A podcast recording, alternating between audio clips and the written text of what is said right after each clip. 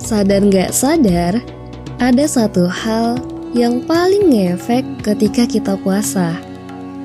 Tak lain dan bukan adalah makan. makan itu kebutuhan primer banget gak sih? Belum lagi kalau orang yang sakit lambung. Terlambat dikit aja dari jadwal makan yang seharusnya bisa kamu tuh sakit lambungnya. Nah, Ketika puasa, pasti bakal ngubah kebiasaan makan kita. Kalau di hari-hari biasa, kita bisa makan tiga kali sehari. Beda cerita kalau Ramadan. Bulan Ramadan bakal ngubah pola makan kita. Dari pagi sampai maghrib, kita diwajibkan buat menahan diri dari makan dan minum. Kalau dibayangin sih, bakal lapar, lesu, dan mungkin kita mikirnya bakal kurang gizi kali ya. Di satu sisi, kita perlu tahu dengan baik dulu kalau puasa di bulan Ramadan itu adalah kewajiban, mutlak dan gak bisa ditawar-tawar. Artinya, kita harus ngejalaninnya secara sami'na wa ato'na. Kecuali kalau kita punya kondisi tertentu yang ngebolehin buat nggak puasa. Kita nggak perlu lagi mikirin gimana dong kalau lapar, gimana kalau entar sakit, dan lain-lainnya.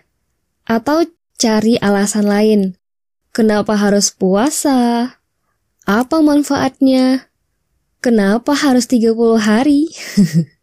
Pertanyaan itu tentu ada jawabannya. Di episode 30, kita sudah membahas bahwa Allah adalah Rob pencipta kita. Allah lah yang paling tahu mengenai apa yang baik dan apa yang buruk bagi makhluk ciptaannya.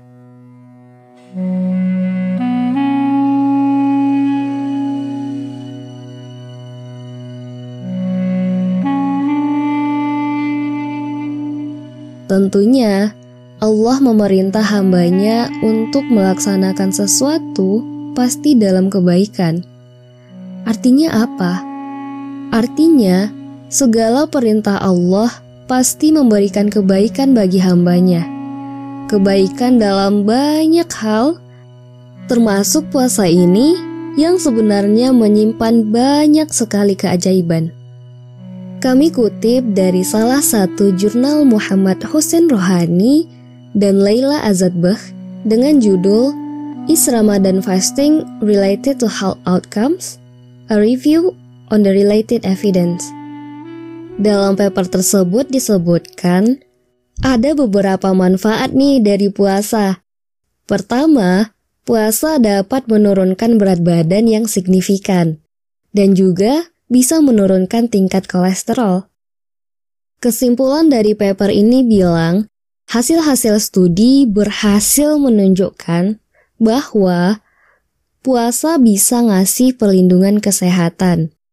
Kalau kita ulik lagi penelitian-penelitian tentang puasa ini, ternyata banyak banget penyakit yang bisa disembuhin dengan puasa, seperti tekanan darah tinggi, mah, kanker, dan masih banyak lagi.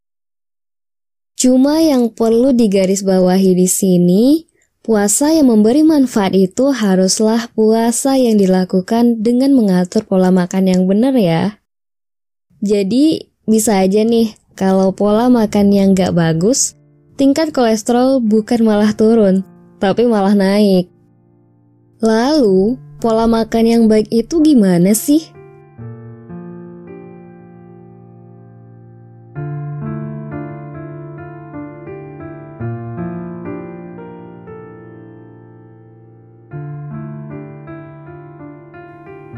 Kita coba ikutin pola makannya Rasul selama puasa ya. Karena Rasulullah mah pasti pola makannya bagus banget. Pola makan yang diterapkan Rasulullah itu dengan memperhatikan jenis makanan yang dimakan saat sahur dan berbuka. Ketika sahur, kita harus milih makanan yang bisa bertahan lama di tubuh dan membantu mempertahankan kadar gula darah selama puasa. Ini penting banget, biar selama puasa kita nggak kelaparan. Contohnya makanan yang rebus-rebusan, terus juga buah-buahan. Buah-buahan ini dianjurin banget karena gula di dalam buah-buahan bisa jaga kestabilan kadar gula darah. Rasulullah sendiri sewaktu sahur suka banget mengkonsumsi kurma. Hal ini bahkan pernah disebutkan dalam hadis riwayat Daud. Saking bagus dan lengkapnya kandungan gizi dari sebuah kurma, Rasulullah sampai pernah mengatakan, sebaik-baik makanan sahurnya orang mukmin adalah kurma. Dan Rasulullah juga nggak berlebihan dalam makan, secukupnya. Kita juga harus mencontoh ini Bayangin aja kalau kita banyak-banyak makan sewaktu sahur, perut malah bisa begah, dan pagi kita jadi nggak produktif. Oh iya, plus sewaktu sahur harusnya banyak minum air putih biar tubuh terhidrasi selama puasa. Lalu, saat buka puasa, kita harus berbuka puasa secara bertahap. Maksudnya, kita jangan kalap makan semua yang ada di depan mata. Kalau kita kebanyakan makan saat buka puasa, nanti kita jadi malas untuk sholat tarawih karena kekenyangan. Saat berbuka, juga disunahkan banget buat makan yang manis-manis. Tentunya harus makanan manis yang sehat ya, seperti kurma, buah, dan gula aren. Pokoknya sebisa mungkin mengurangi makanan yang mengandung gula putih atau pemanis buatan. Makanan seperti itu malah bakal ngasih efek yang buruk ke tubuh kita.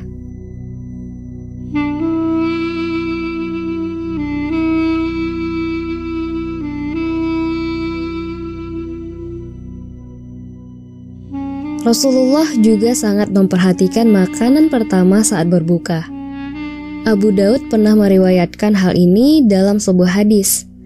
Dalam hadis tersebut dijelaskan, Rasulullah Shallallahu Alaihi Wasallam biasa berbuka dengan beberapa rutop atau kurma basah sebelum sholat maghrib. Bila rutop tidak ada, Rasul membatalkan saumnya dengan tamr atau kurma kering. Kalau tamr tidak tersedia, maka Rasul membatalkan puasa dengan beberapa teguk air putih. Dari hadis di atas, Rasulullah Shallallahu Alaihi Wasallam mengajarkan pilihan pertama berbuka adalah dengan rutop atau dalam hal ini merupakan buah yang basah dan segar. Sehingga sebenarnya kalau di rumah nggak ada rutop, kita juga bisa menggantinya dengan karakteristik yang mirip yaitu buah-buahan yang segar dan mengandung banyak air. Ada banyak jenis buah-buahan yang mengandung air, seperti buah pir, melon, semangka, pepaya, dan lain-lain. Kalau tidak ada buah yang mengandung air, kita bisa berbuka dengan buah yang sudah dikeringkan. Barulah setelah itu minum, lalu sholat maghrib. Setelah sholat maghrib, kita bisa melanjutkan dengan makan makanan yang berat. Usahakan untuk minum dari saat berbuka sampai tidur, minimal 4-6 gelas air putih ya. Makanan berat yang baik tentunya yang memiliki nilai gizi yang lengkap, mulai dari karbohidrat, protein, enzim, dan nutrisi lainnya. Kalau bisa, kita tidak makan makanan berat di awal ya, karena tubuh kita akan dipaksa bekerja ekstra untuk mencerna makanan yang berat tersebut. Kasian kan tubuh kita? Jadi, kasih jeda dulu ya.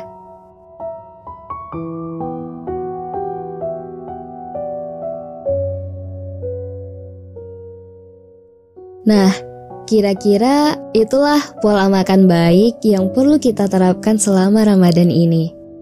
Pola makan yang baik akan memberi manfaat ke tubuh kita seperti yang udah disebutkan sebelumnya.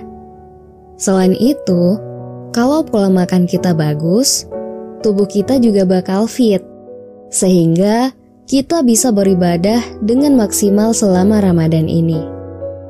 Intinya, puasa kita bisa dikatakan berhasil saat tubuh kita menunjukkan peningkatan kesehatan. Karena sejatinya, puasa adalah alat untuk mendetoks tubuh dari racun-racun. Kalau sehabis puasa malah kolesterol dan gula darah naik, berarti ada yang salah dengan cara berpuasa kita. Semoga sesudah Ramadan ini bukan cuman keimanan kita yang meningkat, tapi juga kesehatan kita ya. Cukup sampai di sini pembahasan kita.